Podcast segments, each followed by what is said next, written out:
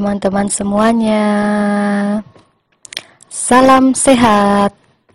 Selamat datang di podcast perdana saya ya.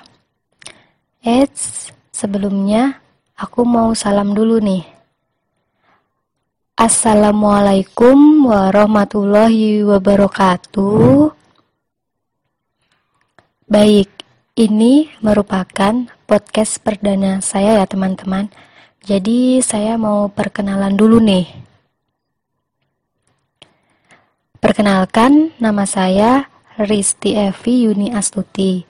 Saya mahasiswi dari Fakultas Kesehatan Masyarakat Universitas Ahmad Dahlan Angkatan 2017. Saya mahasiswi yang mengambil peminatan di bidang promosi kesehatan. Nah, sekarang saya sudah semester 6 ya teman-teman.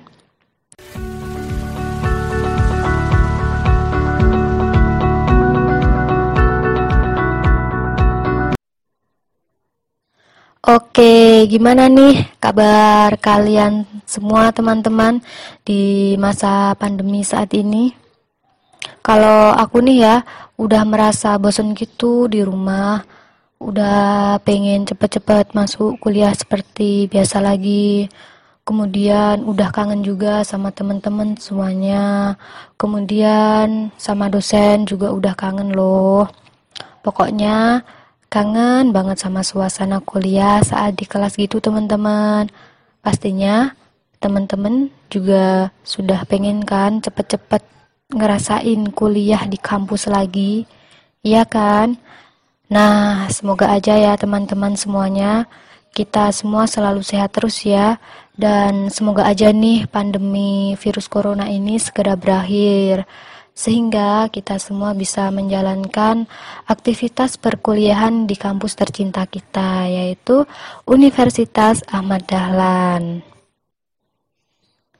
Baik, di sini saya akan menyampaikan hal yang terkait dengan virus corona untuk menemani kegiatan teman-teman semuanya. Pastinya teman-teman semuanya sudah tidak asing lagi kan mendengar apa itu virus corona. Nah, jadi teman-teman semuanya, virus corona itu kan pertama kali nih ditemukan di negara Wuhan, Cina ya, pada Desember 2019 kemarin itu. Nah, virus corona itu virus yang bisa menyerang sistem pernafasan nih, teman-teman.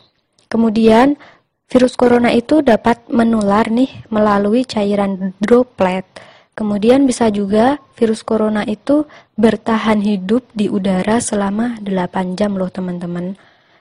Jadi, uh, judul podcast perdana saya ini adalah pentingnya menjaga imunitas tubuh dari virus corona.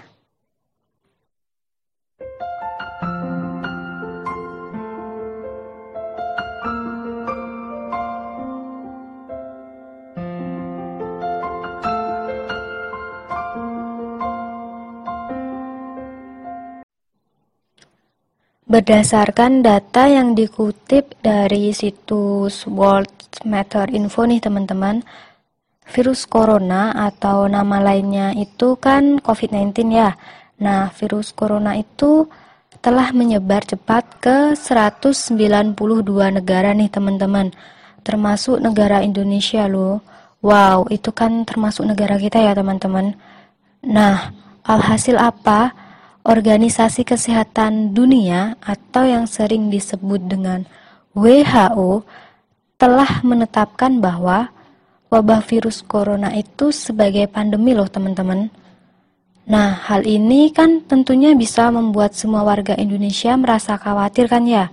Kemudian bisa membuat warga Indonesia itu merasakan panik akan dirinya terinfeksi virus yang bisa mematikan ini. Perlu diketahui nih teman-teman semuanya, pandemi virus corona itu menyebabkan banyak sekali perubahan loh dalam kehidupan sehari-hari. Gizi yang baik juga sangat penting banget saat sebelum, selama, dan setelah infeksi. Kan infeksi itu menyebabkan tubuh korban menjadi demam ya. Nah, sehingga kan membutuhkan tambahan energi dan zat gizi. Oleh karena itu nih, menjaga pola makan yang sehat itu pokoknya sangat penting banget selama adanya pandemi virus corona ini. Meskipun tidak ada makanan ataupun suplemen makanan yang dapat mencegah infeksi COVID-19, mempertahankan pola makan gizi yang seimbang itu juga sangat penting loh teman-teman. Karena apa nih? Karena dengan mempertahankan pola makan gizi yang seimbang, itu nantinya dapat meningkatkan sistem kekebalan tubuh yang baik. Nah, maka dari itu ya teman-teman, kita semua sebisa mungkin nih harus bisa mempertahankan pola makan gizi yang seimbang ya. Kemudian eh, dalam situasi yang sekarang ini, kita semua juga harus bisa menjaga kesehatan. Supaya apa? Supaya kita semua tidak bisa tertular dari virus corona ya. Kemudian penting juga nih untuk menjadi catatan buat kita semua, kan belum ada vaksin untuk mencegah virus corona ya. Mengukur imun sehat atau tidak sehat pun tentunya sulit kan teman-teman. Nah, maka dari itu penting nih buat kita semuanya sebisa mungkin kita harus bisa menghindari paparan dari virus corona itu ya teman-teman. Kemudian kita juga harus bisa menjaga imun tubuh supaya bisa tetap dalam keadaan sehat dan fit. Oke? Okay?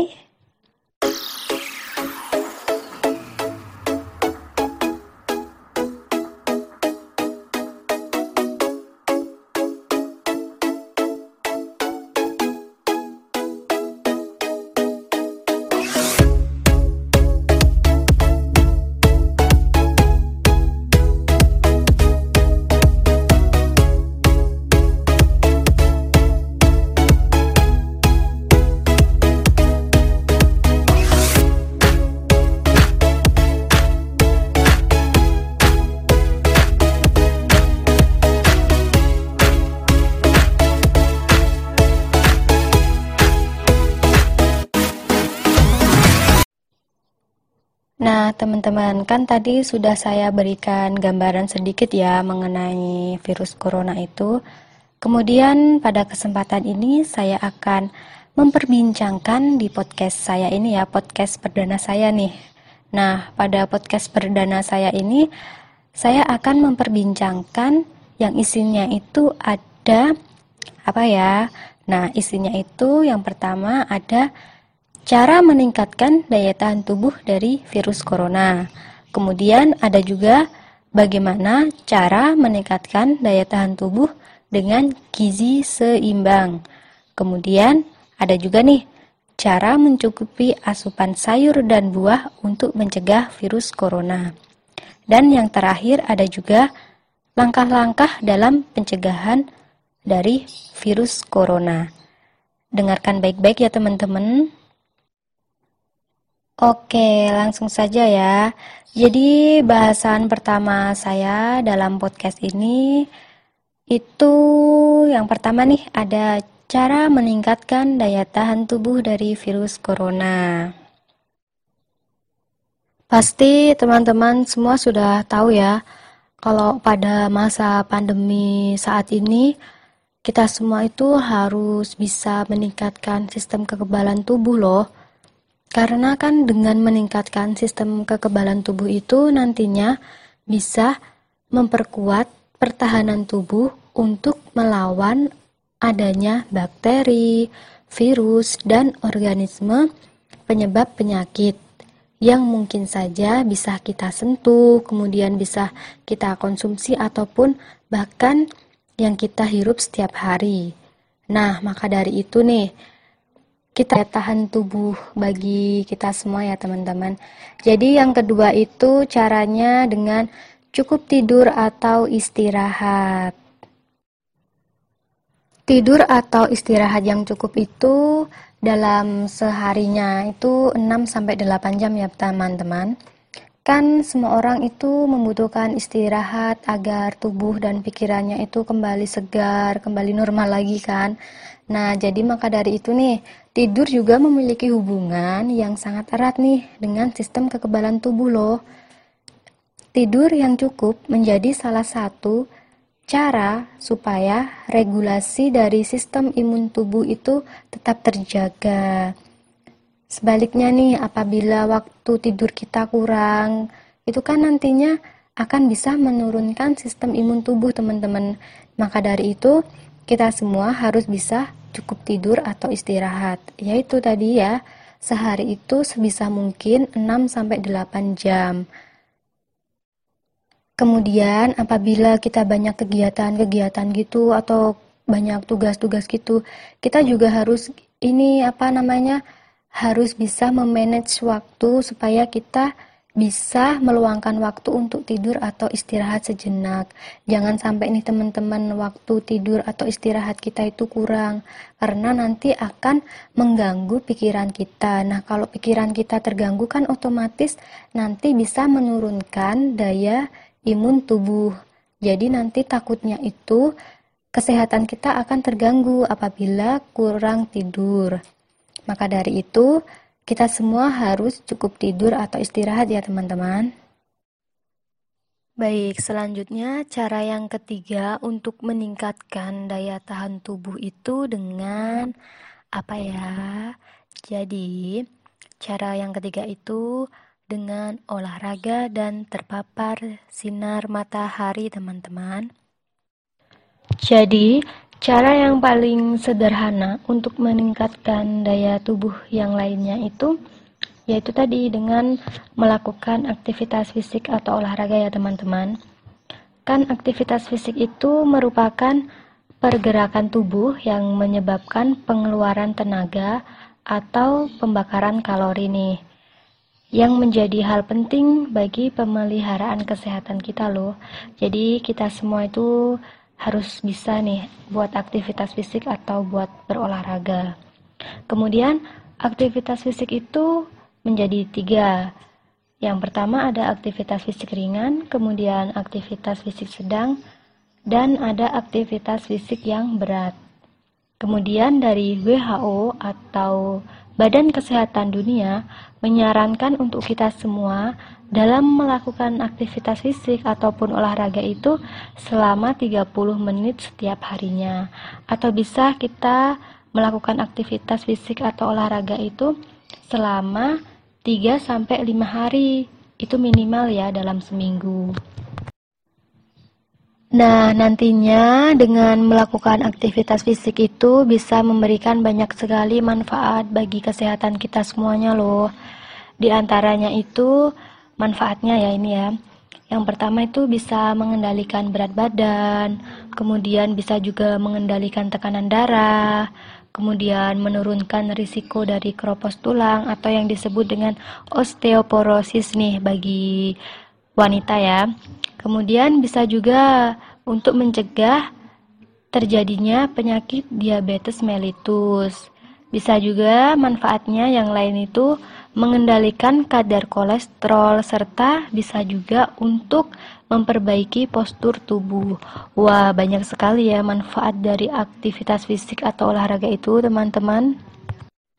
Oleh karena itu, untuk hasil yang maksimal, kita semua bisa melakukan aktivitas fisik atau olahraga tadi dengan baik dan benar ya, dan dilakukan secara teratur nih yang pasti.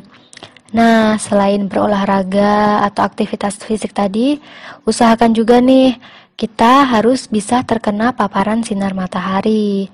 Hal tersebut dapat dilakukan dengan membuka jendela rumah atau bisa juga nih berjemur setiap pagi selama kurang lebih ya sekitar 15 menit lah kita berjemur di bawah sinar matahari. Nah, berjemur di bawah sinar matahari itu ternyata bisa membantu memberikan mood lebih baik loh. Nah, nih buat teman-teman semuanya apabila moodnya lagi kurang baik gitu ya. Nah, bisa juga tuh buat melakukan berjemur nih setiap pagi hari biar mengembalikan moodnya biar supaya lebih baik lagi. Lalu, bagaimana aktivitas fisik atau olahraga yang dapat kita lakukan saat adanya pandemi COVID-19 nih? Kan sekarang lagi ada pembatasan fisik ya teman-teman. Jadi, caranya itu kita harus selalu berusaha untuk bergerak terus ya teman-teman karena sistem kekebalan tubuh nantinya biar dalam kondisi prima. Misalnya nih, kita bisa melakukan jalan kaki, kemudian lari-lari di sekitar rumah itu juga sudah termasuk aktivitas fisik. Kemudian bisa juga nih berkebun. Nah, buat teman-teman kalau yang sering dan suka berkebun itu juga udah termasuk aktivitas fisik. Nah, bisa juga melakukan aktivitas fisik itu di rumah dengan menonton atau mengikuti olahraga ya teman-teman. Kita bisa streaming YouTube gitu, menonton yoga, kemudian atau senam, kemudian kita menirukan gerakannya. Nah, itu juga udah termasuk melakukan aktivitas fisik. Nah, cara yang keempat untuk meningkatkan daya tahan tubuh itu dengan memperbanyak konsumsi buah dan sayur. Nih, teman-teman semuanya, buah dan sayur itu merupakan sumber vitamin dan mineral ya. Jadi, saat pandemi adanya virus corona ini, kita sebisa mungkin nih harus memilih buah yang berwarna kuning, merah, dan warna oranye. Nah, contohnya itu apa aja? Nah, kita bisa mengkonsumsi buah seperti pepaya, jeruk, mangga, ataupun manggis. Kemudian, kalau sayuran nih, jadi sayuran itu kita sebisa mungkin pilihlah yang berwarna hijau. Bisa juga kita mengonsumsi bayam merah, kol ungu, terong ungu, wortel, ataupun tomat. Karena itu semua mengandung vitamin ya teman-teman. Khususnya itu ada vitamin A dan vitamin C. Kemudian e, perlu diingat juga nih buat teman-teman semuanya. Sebisa mungkinlah kita menghindari makanan yang cepat saji atau istilah lainnya itu yang makanan fast food gitu loh. Kan itu merupakan makanan yang kurang baik ya Memang sih nyemil atau jajan makanan cepat saji seperti burger, ciki-ciki, minuman yang bersoda dan lain sebagainya itu memang rasanya enak ya. Akan tetapi makanan ataupun minuman seperti itu akan menimbulkan efek negatif bagi kesehatan. Nantinya itu bisa mengakibatkan penyakit untuk diri kita sendiri. Maka dari itu, sebisa mungkinlah mulai dari sekarang kita harus bisa nih menghindari makanan yang cepat saji itu atau yang fast food gitu karena itu tidak baik loh teman-teman. Kemudian cara yang kelima untuk meningkatkan daya tahan tubuh itu dengan cara mengelola stres dengan baik.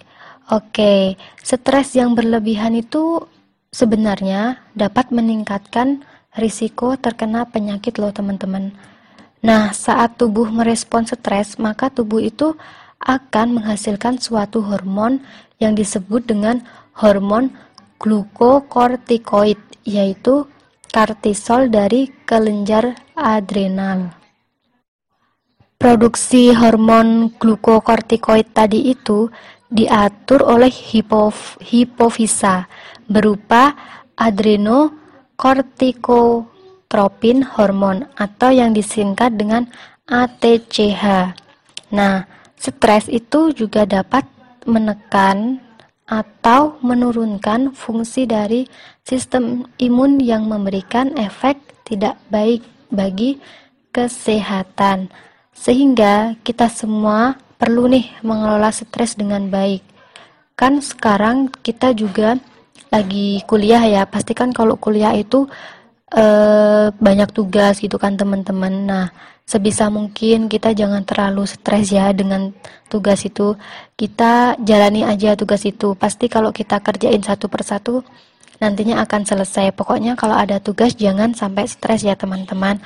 Karena nanti takutnya akan bisa menurunkan imunitas tubuh kita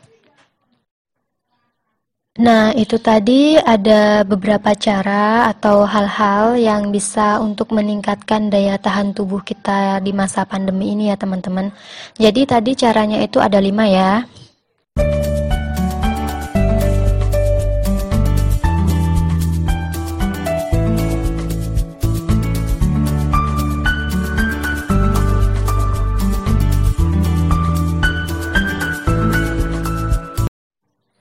Oke, lanjut ke bahasan yang kedua ya teman-teman dari podcast saya ini. Selanjutnya ini saya akan membicarakan mengenai pencegahan penularan virus corona dengan makanan bergizi seimbang. Langsung saja ya. Jadi, mengkonsumsi makanan dengan gizi seimbang dan aman itu dapat meningkatkan sistem kekebalan tubuh.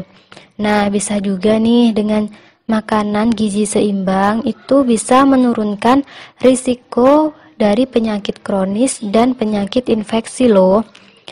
Maka dari itu dengan gizi yang baik, maka sistem kekebalan tubuh itu akan lebih kuat sehingga nantinya bisa memberikan perlindungan yang ekstra bagi tubuh kita loh teman-teman. Nah, penting nih buat teman-teman semuanya untuk mencoba berbagai masakan dan makanan saat di rumah. Karena dengan adanya virus corona ini, untuk memastikan keluarga kita itu tidak menjadi bosan karena makan yang itu-itu saja.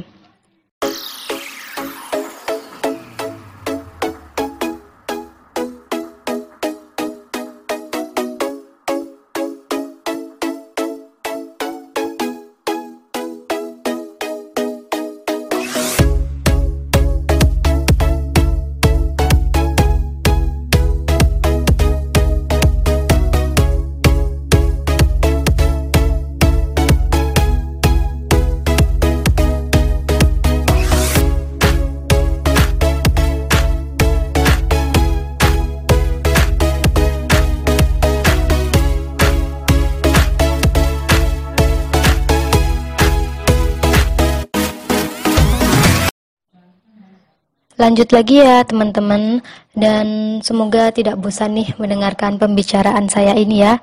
Nah ini tuh merupakan pembicaraan saya yang ketiga ya. Tadi kan saya sudah membicarakan dua ya, dua hal ya. Nah sekarang ini merupakan pembahasan ketiga saya yaitu tentang mencukupi asupan sayur dan buah untuk mencegah virus corona.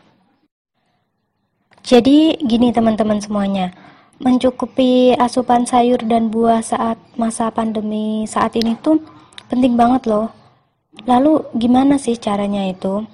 Oke, caranya itu dengan memperbanyak mengkonsumsi buah ya.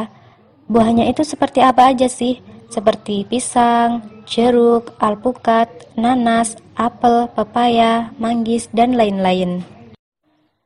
Buah-buahan itu merupakan sumber pangan berbagai vitamin dan antioksidan. Nah, buah-buahan itu juga bermanfaat loh teman-teman.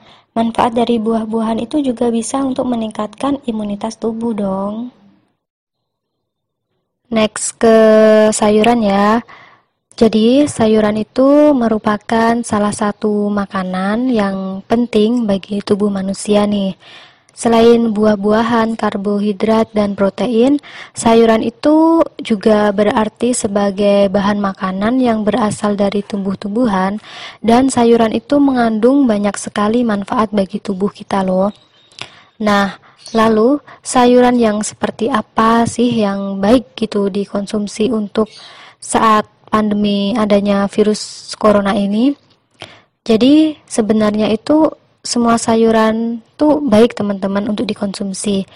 Nah, akan tetapi yang lebih baik dikonsumsi pada saat pandemi ini itu sayuran yang kaya serat. Karena apa? Karena dengan sayuran yang kaya serat itu nantinya dapat menjaga kekebalan tubuh kita ya. Kemudian contoh sayuran yang kaya serat itu apa aja sih? Nah, contohnya itu ada sayuran yang berdaun hijau ya banyak sekali kan sayuran yang berdaun hijau itu. Kemudian ada terong kemudian tauge daun singkong labu dan lain-lain. Nah itu merupakan beberapa contoh sayuran yang mengandung kayak serat. Nah tadi kan udah saya jelaskan ya kalau sayuran yang mengandung kayak serat itu bisa meningkatkan kekebalan tubuh. Kemudian gizi terutama vitamin dan mineral nih sangat diperlukan dalam mempertahankan sistem tubuh yang optimal. Maka dari itu nih teman-teman semuanya, sayuran dan buah-buahan itu kan merupakan sumber terbaik ya. Karena dalam sayuran dan buah-buahan itu mengandung vitamin, mineral, dan serat. Vitamin dan mineral yang terkandung dalam sayuran dan buah-buahan itu bisa berperan sebagai antioksidan atau penangkal senyawa jahat yang berada dalam tubuh. Kemudian bisa juga nih untuk membantu meningkatkan imunitas tubuh. Wah, itu manfaatnya sangat luar biasa nih. Dengan imunitas tubuh yang sehat, itu kita sebisa mungkin nih harus mengkonsumsi sayuran dan buah-buahan supaya bisa membantu dalam pencegahan dari virus corona ya teman-teman.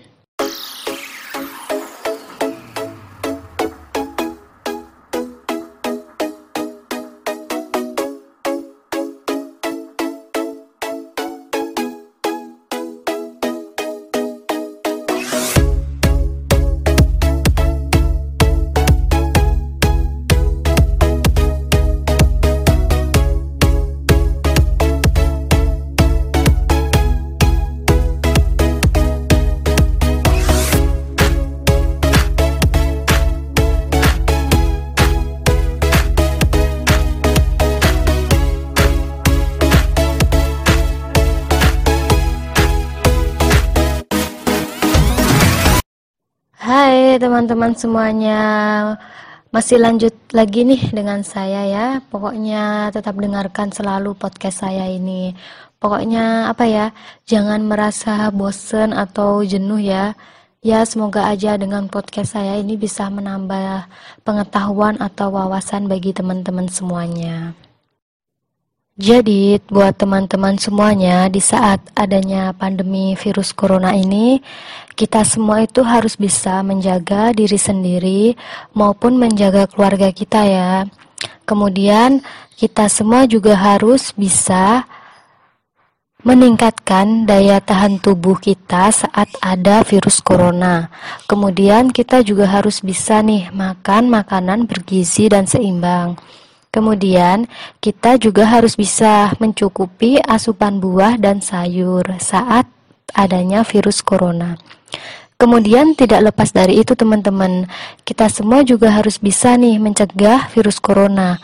Kan terdapat berbagai cara ataupun terdapat beberapa hal yang dapat mencegah dari adanya virus corona. Apa aja sih cara-cara ataupun langkah-langkah yang dapat dilakukan untuk mencegah virus corona? Oke, langsung saja nih teman-teman aku kasih tahu ya. Oke, langkah ataupun cara untuk mencegah dari virus corona nih, aku kasih tahu ya teman-teman. Jadi, langkah yang pertama itu kita semua bisa perilaku hidup bersih dan sehat atau yang sering disingkat dengan PHBS. Jadi teman-teman semuanya, Perilaku hidup bersih dan sehat itu akan menghindarkan seseorang dari keterpaparan terhadap sumber infeksi. Kemudian, ada juga nih contoh PHBS yang dapat dilakukan saat adanya virus corona. Nah, contohnya itu seperti menggunakan masker. Kan sekarang ini menggunakan masker itu baik orang yang sakit ataupun orang yang sehat itu kan wajib ya teman-teman. Karena itu sudah menjadi anjuran yang sudah dikeluarkan pemerintah. Kemudian menerapkan etika batuk dan bersin. Wah ini tuh sangat penting banget nih teman-teman. Harus diterapkan ya itu ya. Kemudian menghindari menyentuh wajah seperti apa aja sih? Nah, kita sebisa mungkin nih menghindari menyentuh wajah seperti mulut, hidung, mata. Kan kita tidak tahu ya teman-teman tangan kita itu bersih atau tidak kan nggak tahu nih kita habis memegang apa kan tidak tahu juga di situ tuh ada virus atau enggak maka dari itu sekarang ini sebisa mungkin nih harus bisa menghindari menyentuh wajah seperti mulut, hidung, dan mata ya. Kemudian sebisa mungkin kita juga harus mengganti pakaian apabila setelah pergi. Next ke langkah ataupun cara yang kedua ya nih teman-teman. Di sini itu ada cuci tangan dengan air mengalir dan pakai sabun. Nah, dapat diketahui ya teman-teman semuanya, mencuci tangan merupakan pilar utama untuk mencegah infeksi yang bisa masuk melalui tangan. Kan kita semua tahu ya, kalau tangan itu sebagai sumber penularan kuman secara langsung ataupun tidak langsung nih. Lalu bagaimana sih mencuci tangan yang benar itu?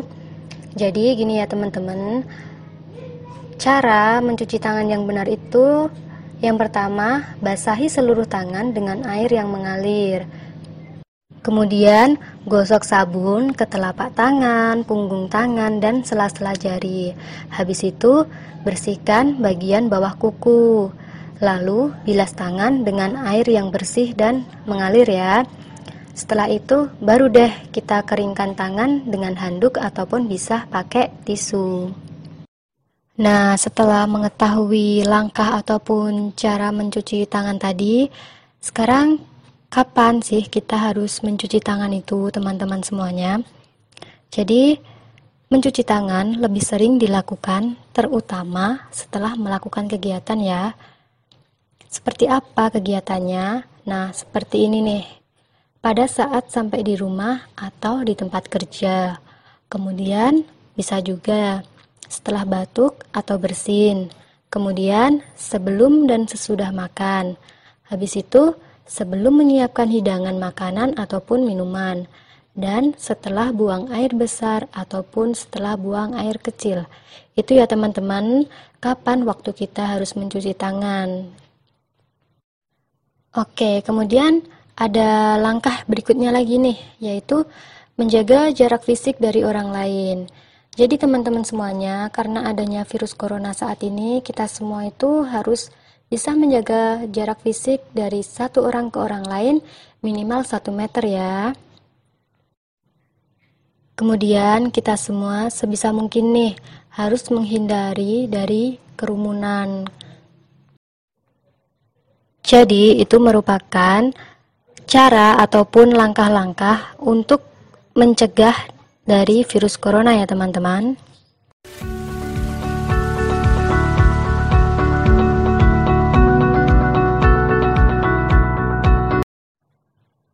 Nah, aku mau ngasih motivasi nih buat teman-teman semuanya.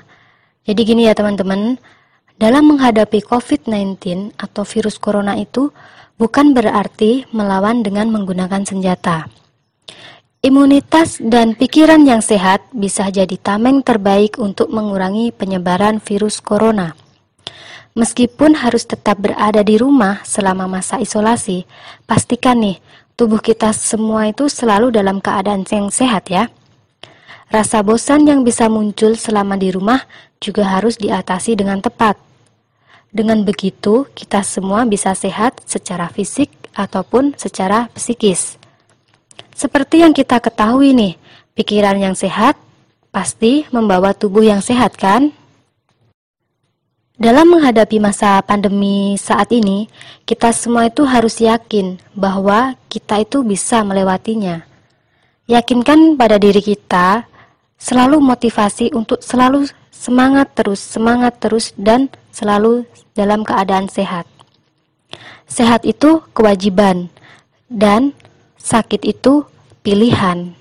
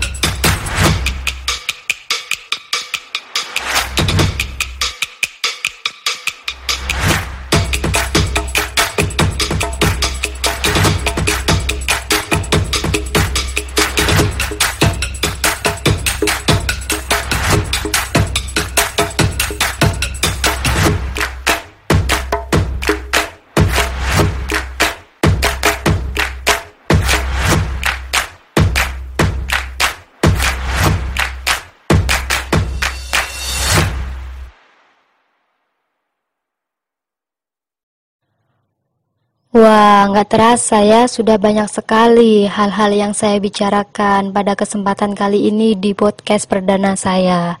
Semoga aja bahasan yang sudah saya sampaikan kepada teman-teman bisa memberikan manfaat, kemudian bisa menambah pengetahuan, kemudian bisa juga menambah wawasan ya bagi teman-teman semuanya. Dan saya mohon maaf nih apabila ada tutur kata yang salah dalam podcast kali ini. Karena saya juga masih dalam tahap belajar ya teman-teman. Jadi gimana ya? Jadi harap maklum apabila ada kesalahan dalam tutur kata atau bahasa yang saya sampaikan dalam podcast perdana saya ini.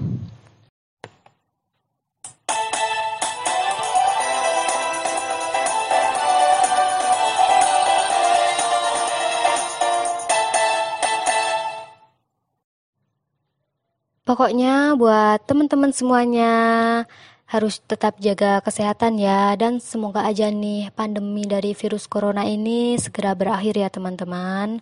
Tetap jaga kesehatan.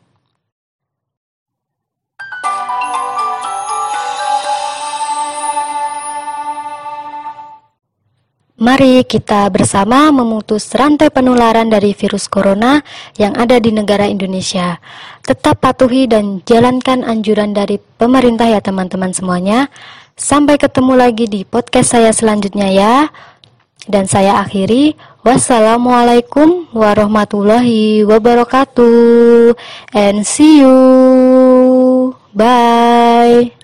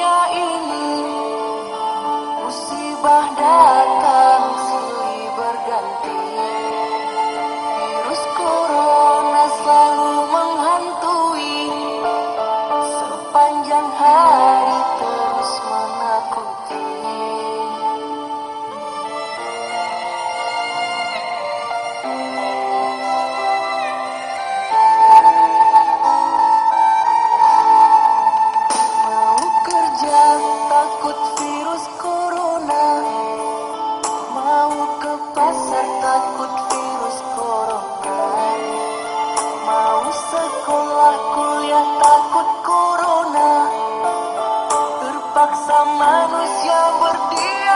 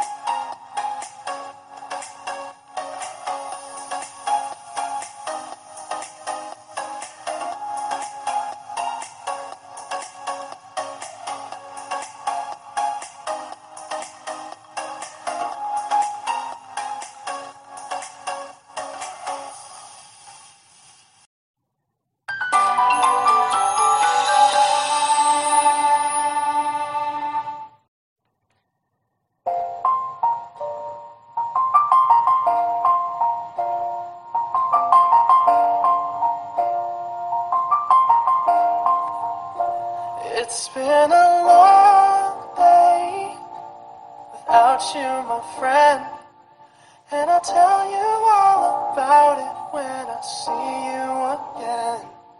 We've come a long way from where we began. Oh, I'll tell you all about it when I see you again. When I see you again.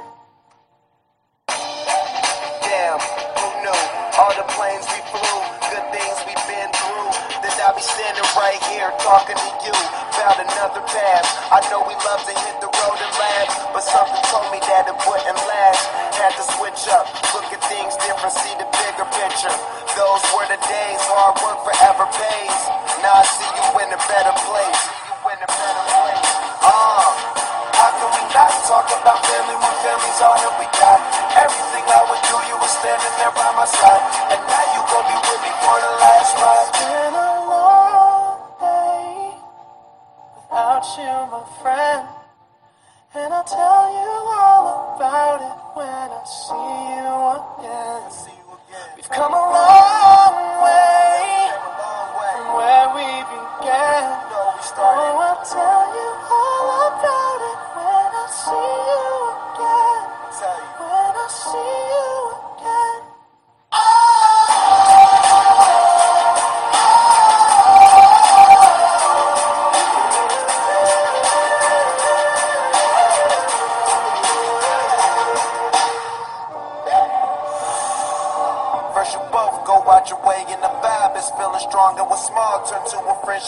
friendship, turn to a bond and that bond will never be broken, the love will never get lost.